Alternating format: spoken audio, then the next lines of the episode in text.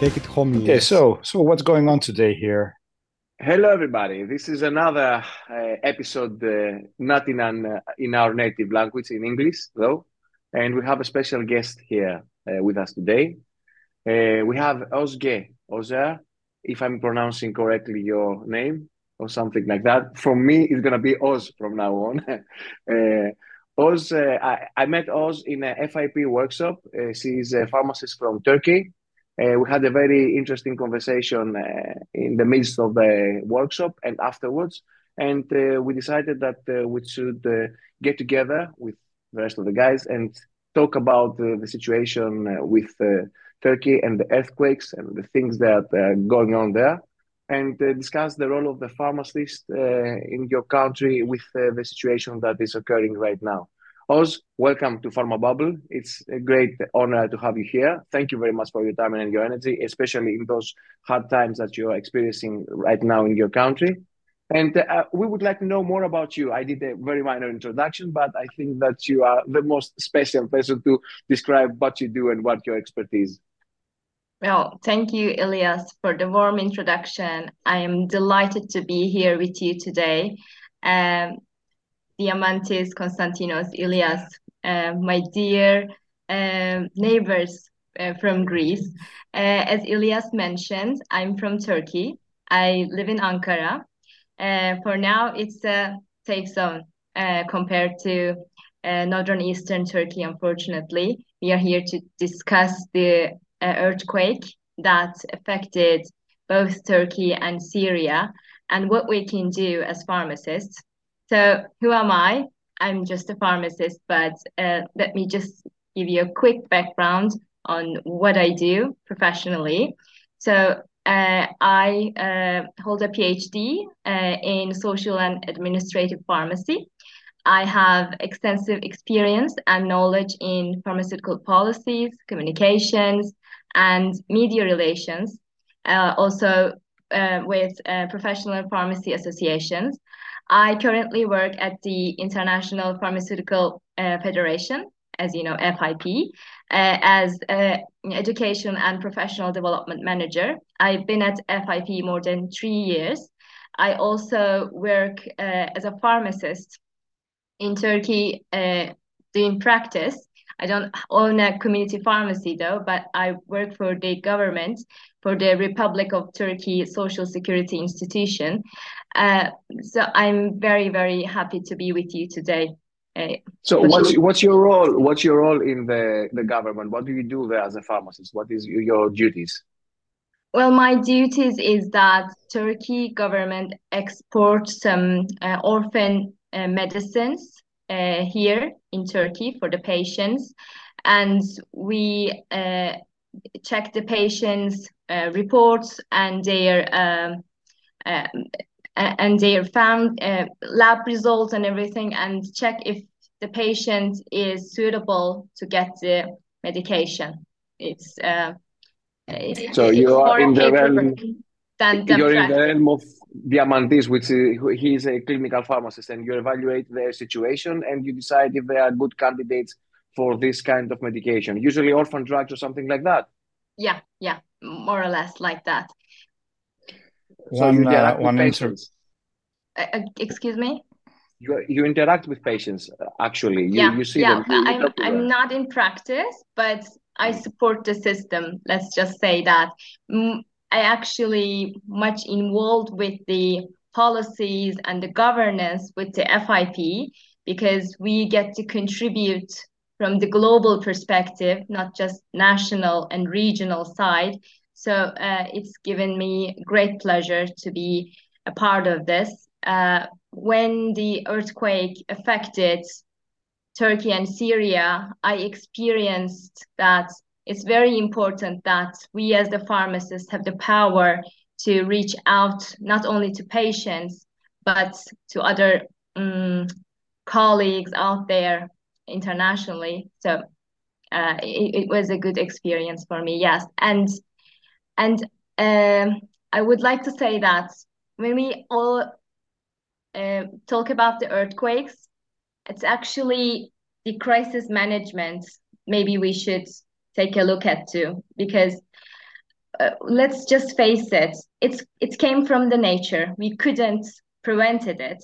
We couldn't prevent the COVID-19. Yes, we tried to prevent it from people getting infected, but we could have done something. So it was a crisis management. So it's a crisis management mode here in Turkey and Syria as well. And we should really learn from it, how to respond to it. It's just, this too shall pass. Of course, we will always carry the weight of the losses and the people that we lost, and the businesses, and the money, and the buildings. It's a very big picture, but we need to learn our lessons from this, because it's not only affecting Turkey and Syria. The disasters are everywhere. We need to decide how we will do the humanitarian aid and how we will build the system to respond a disaster accordingly. So that's why I'm here to talk about to you what Turkey is doing nationally. Before we get into the responses from the pharmacy community, I was curious as to where your academic journey was completed within the Turkish Republic, or did you go outside of Turkey to get some academic degrees? Did you study, let's say, in England or elsewhere, or was this a merely Turkish journey? Well, merely in Turkey, but I have my PhD from Ankara University. It's a well-known school here in Turkey. I get to work with international deans and academic pharmacy leaders, thanks to FIP. So we get to do global projects that will advance the pharmacy and pharmaceutical education all around the world. So I'm here in Turkey, based in Turkey, but thanks to the internet, thanks to the remote working opportunities, we get to align our forces. Yeah, education of pharmacists is very important. Despite this crisis, I think that we can all agree that is a big challenge for pharmacists that were educated 20 years ago, how to keep them up to date, and how to make serious changes in the way new pharmacists are being educated. I don't know how is the situation there in Turkey, but here in Greece is a very predominant conversation that we're having with the academia, that we think that the curriculum of universities are more or less outdated. We need more opportunities for ongoing education that is flexible, and in compatibility with the program of a working pharmacist, that he is making a living out of working for a pharmacy or a pharmaceutical company and stuff like that. And this is an ongoing debate. So how is the situation there in Turkey with education? Sorry, I will answer that in a brief moment. But I have to say that I disagree with you and your colleagues who think that the curriculum is outdated, Ilyas, because it is not outdated. The information will never change. We'll enhance. We will update it, but the information is there, and the students need to know this so that they can build on it. So what we actually think, rather than transforming the curriculum, we should actually consider what we can do for CPD, for pharmacy, continuing professional development. These are the competencies that we need to decide what a pharmacist will need in a new era after the COVID-19, especially. What a pharmacist needs as a competency. We need to define this. We need to fill in those gaps so that we would have a better graduate, a better pharmacist, and we can advance our profession. So I think the curriculum is good, but we need to take a look at the CPD. That's where we need, for example, the disasters, the earthquake. What kind of competencies does pharmacists need to tackle this issue? What do we need to teach them, and how can we teach them? And interprofessional alliances. we need to combine our forces with nurses, doctors, rescue and search teams. So it's a bigger picture for the CPD. That's my way of approaching it. Yeah, my understanding is that the curriculum throughout the universities of the Europe and the rest of the world are very different. So our situation here is that most of the pharmacists think that our curriculum is outdated in terms of education that is useful and up to date. The information is there, but I think we lack lessons and things that are very needed in this area, and not only focusing in pharmaceutical chemistry or pharmaceutical analysis. So that's what I'm saying, that our curriculum seems outdated in that aspect. But I totally agree with the remarks that you made for the CPD in all aspects of our professional career. And I think everybody here agrees with you because that's what we preach. That's what we preach every day in Pharma Bubble and our social media presence in everywhere. So let's focus about what happened to your country. What was this disaster? We have seen the news, we have seen devastating pictures, but we would like to get it from your perspective and go on to the responses of the pharmacy.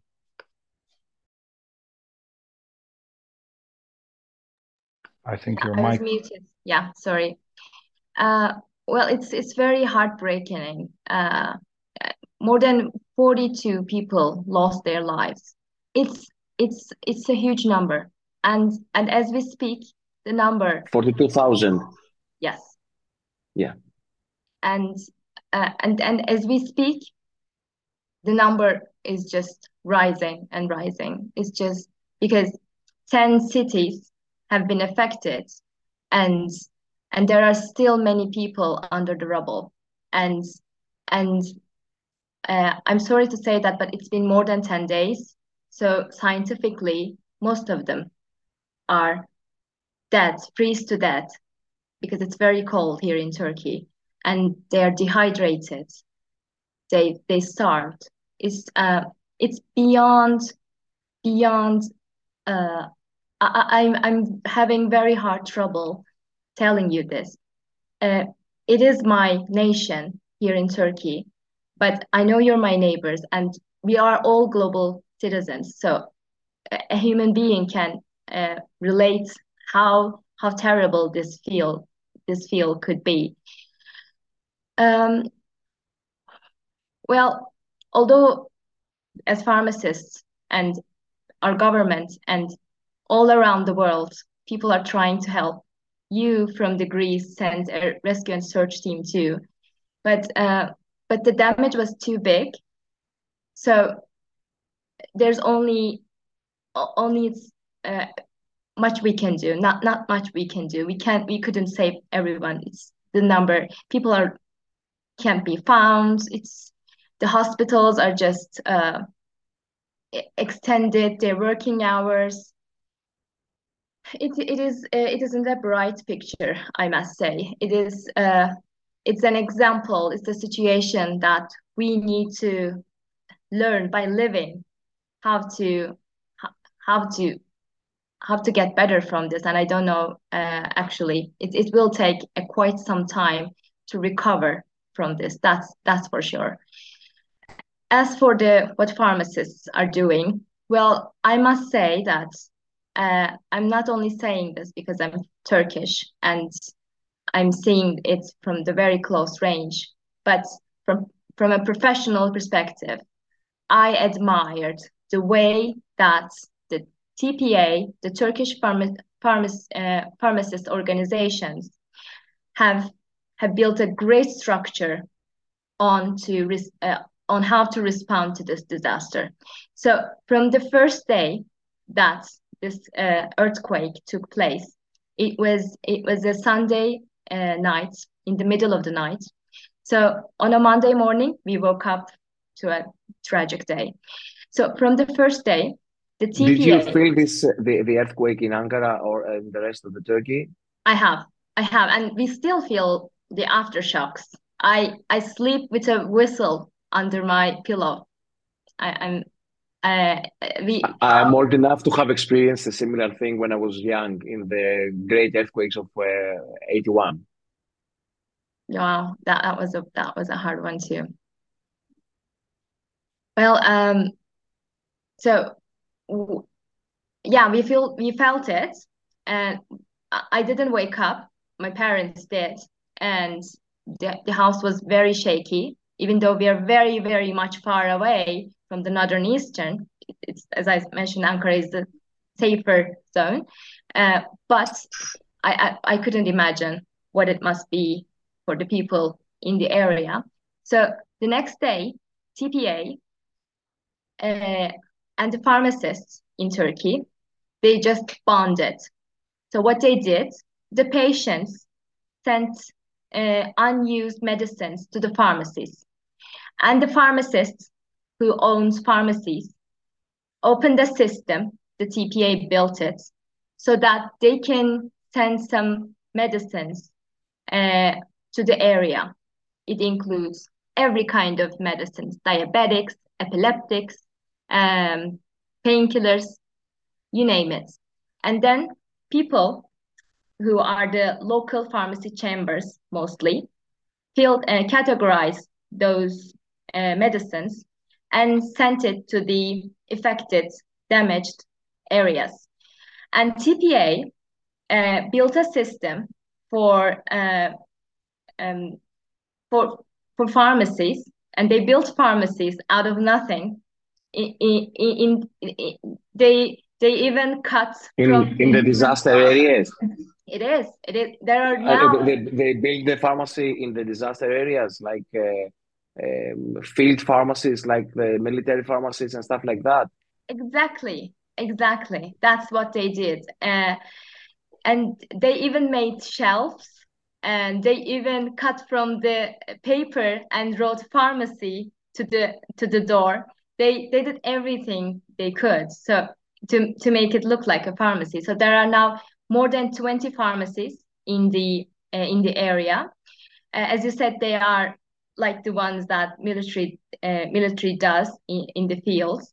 So the beauty of the system is so to not exhaust people and to make sure that everyone gets to volunteer and support the people around there.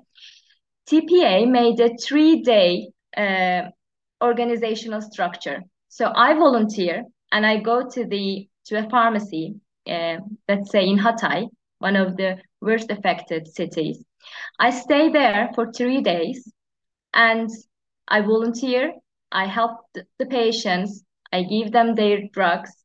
And then when 3 days ended, another group of pharmacists came to Hatay, to that pharmacy, to serve. So it's an amazing organizational structure. Everyone should definitely take an example from this. Of course, it needs to be more professional. We had to improvise, so to speak. It wasn't on the books. It wasn't the handbook. It wasn't the framework. But as pharmacists, we do have tendency to improvise in a very, very good way, and I believe the TPA was very, very much appreciated by the people and by everyone. This is our collective experience, though, from pandemic as well. The pharmacists, they had to improvise because a lot of the things that we dealt with was not in the books. Konstantine? I was just wondering, while listening to Oz, was this organizational structure improvised actually on the go, or was this a predetermined, let's say, roadmap that was designed in case of emergency? Because it sounds like a major, a very good plan to be made up at the point. Well, it's all thanks to the leaders from the TPA. Actually, it wasn't, even though it was planned. It's not official. It's not open to public. So we, as the pharmacists, didn't know this kind of a big and strong structure was in TPA books. So I think it was more on the field learning. So when this happened, they just really connect forces and decided very in a good way what they can do. So as far as I know, it wasn't planned before, but now that we did, we could do it better. Hopefully, we wouldn't need to, but we need to plan and update it to see. That would be, my question. So you think that going forward, you would suggest that there should be plans for emergencies like this to be outlined, so there is a blueprint, ahead of time, and you just follow what the rules say and minimize time losses, etc. And maybe even exercises, maybe even let's do it, pretend to see how that work. I mean, we all live in a highly seismogenic area. So from little children, we do exercises in schools, like what to do in case of an earthquake. So, I'm sure that, certain governmental structures do have plans in place, but perhaps private collectives, let's say, like pharmacists or the doctors' associations, etc., should have, similar plans in place. I don't know. Maybe that's a good or access to those plans to make sure we know what we'll do when the time comes. Definitely. And why not make it a regional plan? Why not make it a global plan? Let's not think where for our countries. Let's think big. Sure. It should be a go-to plans, some roadmaps, what we can do. So, as you said, it's being done. We are trying to build it. For example, FIP has published humanitarian framework. It's a very I highly recommend to our listeners to take a look at that framework. It has amazing suggestions for the pharmacist what they can do to respond to disaster. Maybe we should put a link in the description of the video. Sure. I would share it with you. Amazing. Mm-hmm. So FIP is currently translating those frameworks into Turkish and for Syria's language to help the area. So definitely we should have some plans to respond, not just only earthquakes though, all kinds of disasters, because we say crisis management, but let's face it, we didn't actually think about the crisis management until COVID-19 hits. We always said that how crisis management was very important and how we should learn from it and how we should implement it. But we didn't actually realize what we can do, what we should do for the crisis management. I would like to mention from Sandra Carey here, who is the global president of IPG Health. So when the COVID-19 first struck, in 2019, it was a March meeting. I remember very clearly. We had a meeting with her, and she said that we always tell our students how important crisis management is, and we put it in our curriculum, but we don't actually emphasize the importance and really teach what they should do. So the COVID-19 opened the door, and I'm very, very sorry to say that the earthquakes and the other disasters are following. So it's all lessons. So I know Elias has questions, but I would like to also say one more thing.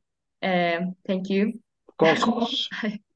The thing is, speaking about the lessons, actually some lessons I learned at school, but some learned from the heart. So if we had better values for example. Yes, we couldn't do anything to prevent COVID-19. It was scientific. But the earthquake, it came from the nature, and we could have, if we had better values, we could respond to that better. How? Before. If we had some better, I'm not going to say better, but that's the word, I believe. If we had some better engineers, better constructive workers who had better values, who had common shared values, who wouldn't work in a building construction that is not going to be last, that's not going to be a strong building. So we wouldn't have this many collapsed buildings, because if everyone refused to work in that construction site, if an engineer refused to do that building, if they had better values, then this wouldn't happen. The owners of the houses, if they had better values, if they were well educated, they would have known what to check, who to ask, so they wouldn't bought those houses to these big numbers. I want to emphasize some things. The houses that collapsed are not bad houses, that they're not very old. They're very new, and I must say they're very expensive, very much. Even I couldn't buy many of them. Not possible. So we have seen this in the news, but you know, news are not always so objective. We have heard from the Greek news that a part of the problem is poor engineering, or maybe poor value in the. So this is true. There were new houses that collapsed. Yes, very new, very fresh, and when you look from the outside, you would want to live in them. Mm-hmm. Not just the very old ones, very new and very expensive ones. So you're very right, Konstantinos. It's the matter of engineering, it's the matter of hardship, and if we had better values, maybe the damage wouldn't be that much. You know, this is a bit outside our field, but we've all heard, you know, the discussions around this matter. And for example, we know that in order to build a house in Greece, you have to adhere to very strict guidelines when it comes to protection from earthquakes, like how much iron it should contain and how it is built, etc. And you can't get a permit to construct a building unless you know it adheres to these guidelines. So I would imagine that something like that should, you know, be the case in Turkey as well, because it's a country that is very seismogenic, right? We're in the same neighborhood, but you know, it's impossible for us to know what's really going on there, right? So you have knowledge from the inside, obviously, that we lack. So well, whatever you can share, it's, you know, the government is now arresting those engineers and the ones who made the buildings. There are now more than 100 arrestments as of today. So there are guidelines, but they weren't followed? Yeah, okay. There are guidelines. There are strict guidelines. And I spoke some friends of mine who are architects and engineers, and they say they're shocked to see that bad buildings. They are ashamed of it. So so it's, yeah. So the government is. So it's safe to say that there are some kind of regulations there, but there's no actual way of checking everything when it's done, and so the problem is that the engineers cut corners and save from materials that are very crucial for earthquake protection, and this is part of what caused this massive destruction. The failure of values and regulation as well. If I get correct what you're saying, we can always do better, Ilias. The engineers can always do better. As pharmacists, we can always do better. Yes, we don't cure all diseases at the moment. Yes, the engineers may not be able to build houses that will resist all kinds of earthquakes and all kinds of tsunamis, but they can always do better. And And some buildings didn't collapse. Others around them did. So there is a distinction. Some do their work better than others. So we should have more of these people. Amazing. Amazing this story. Do you know about community pharmacists that collapsed in the disaster areas? Do you know of any pharmacists that lost their lives? That's what I wanted to ask. Well, it breaks my heart to share that. There are so many pharmacy students. There are so many community pharmacists. There are so many hospital pharmacists who lost their lives. They were sleeping in their homes. The TPA shared their list the other day. I was looking at it and I saw two of my friends there. I knew they were living there, but I completely forget that they were working there. So it was a complete shock for me to learn that I lost two of my great colleagues to this disaster. So yes, there are so many others. The pharmacy technicians, there are so many who lost their lives. And yes, of course, the pharmacists also collapsed.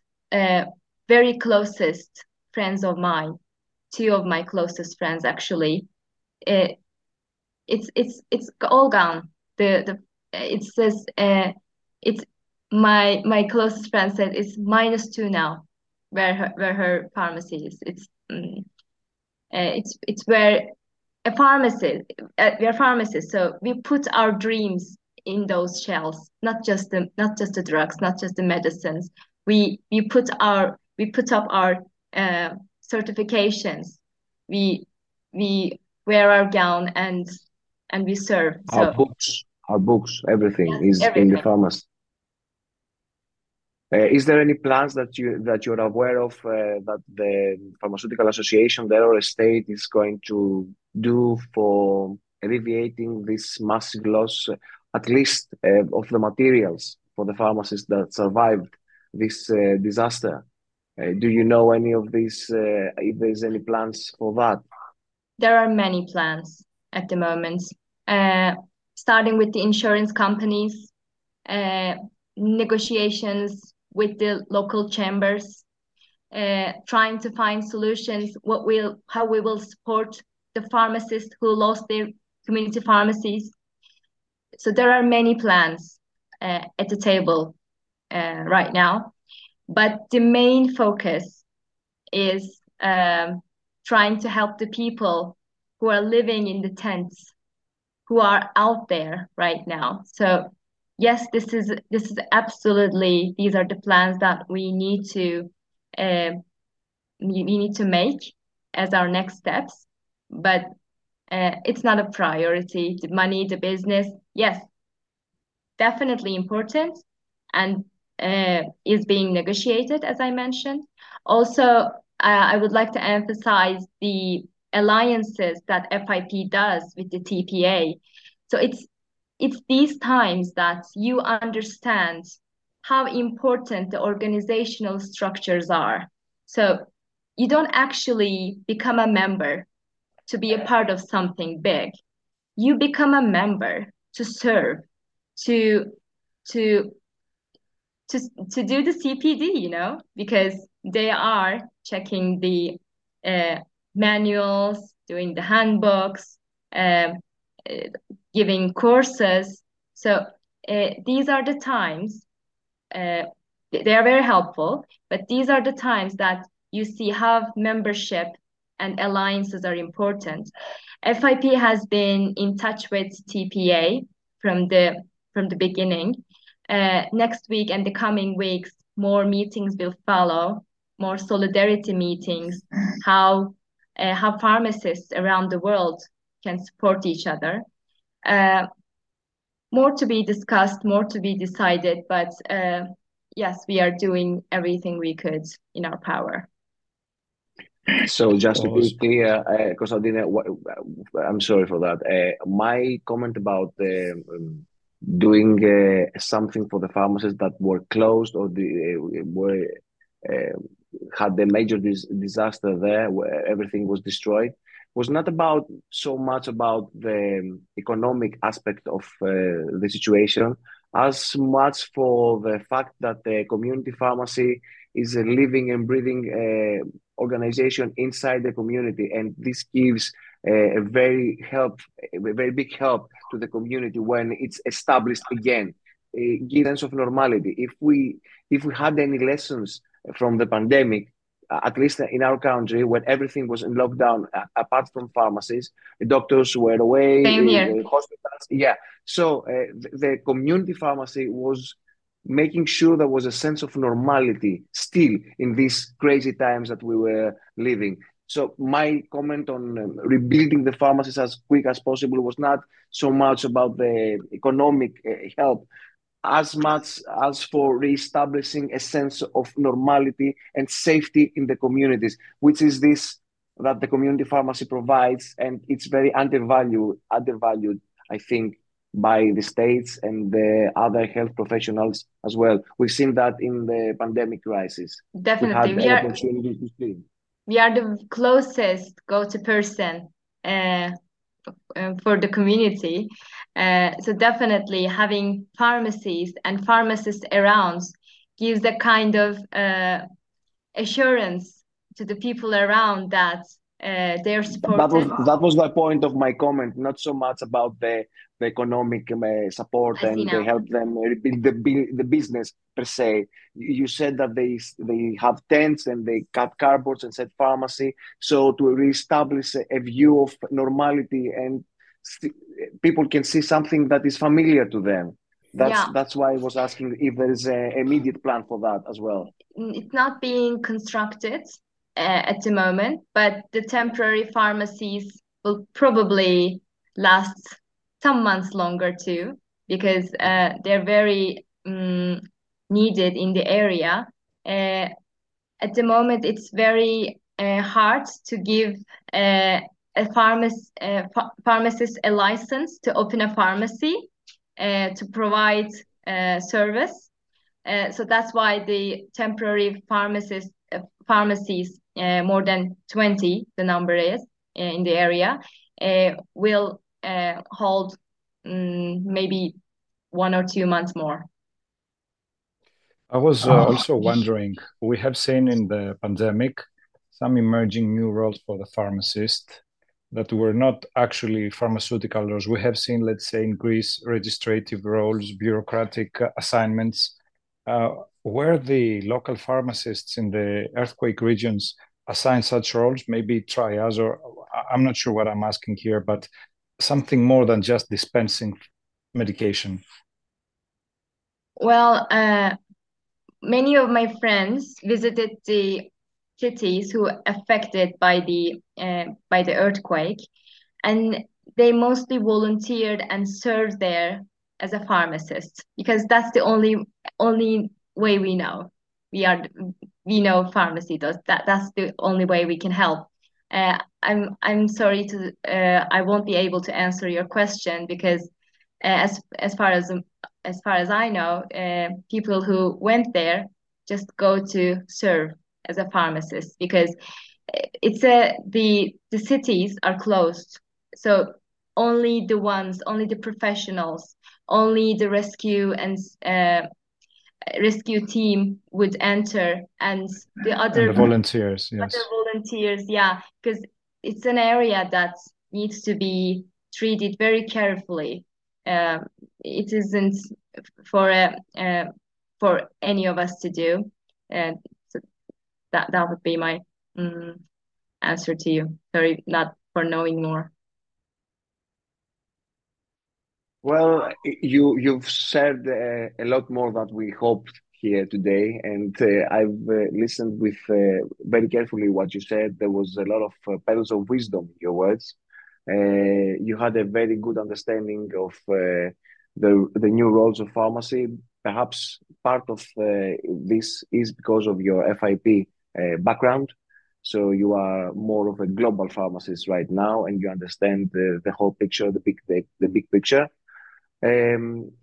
As far as we're concerned, we are very grateful that you took the time and you gave us this interview. You shared this information with us. Sometimes I feel that we do not deserve the beauty of this world. We take a lot of things for granted. We have experienced that in many ways the past 3 or 4 years, and I'm still not sure that we got the message. We get what's going on and how precious is every moment that we get to share on this earth and be healthy and happy, and our people are near us. Things that's like the one that happened in your country makes it so obvious, and yet we tend to forget. When we get back to normality, we tend to forget how beautiful and precious this world is. I would personally like to thank you for everything that you said here. Hoping to be able to collaborate with you in more many things and matters in the future. And I give the rest of the goodbyes to my fellows here that were very silent. Thank you very much, Ozge. We are in awe, obviously, and not many things to say. Just be in a place to carefully listen and appreciate, and hope for the best. You have our best wishes. We all wish for the best possible outcomes. We are all realists, maybe too cynical at times. We know how hard this is 10 days after, but one can only hope, right? So my best wishes to you, and many, many thanks. And it has been a great honor to have you here. And perhaps we could do this again on a more fortunate occasion and discuss strictly pharmaceutical stuff, and blow everyone out. Less grief and devastation. Yeah. Kostadine? I'm also very happy and very grateful to have listened to your insight. You have shared more than news. You have shared feelings, prospects, wishes, hopefully lessons for the future. And I'm really looking forward to a more peaceful time where we can come back together on Pharma Bubble and discuss science and science only. I really thank you. Thank you so much. So our best wishes to all our friends and colleagues in Turkey and every citizen that is suffering there. We hope this ends soon and you all get back to some kind of normality and deal with the drama this situation created. Thank you very, very much, Ozge. Thank you. I appreciate the offer, and hopefully we would meet on nicer and brighter days to advance our profession. Thank you for organizing these amazing podcasts. It's great that you're doing here, and I'm happy to support you. Thank you so much. Thank you so much. Thank you so much. Bye, everyone.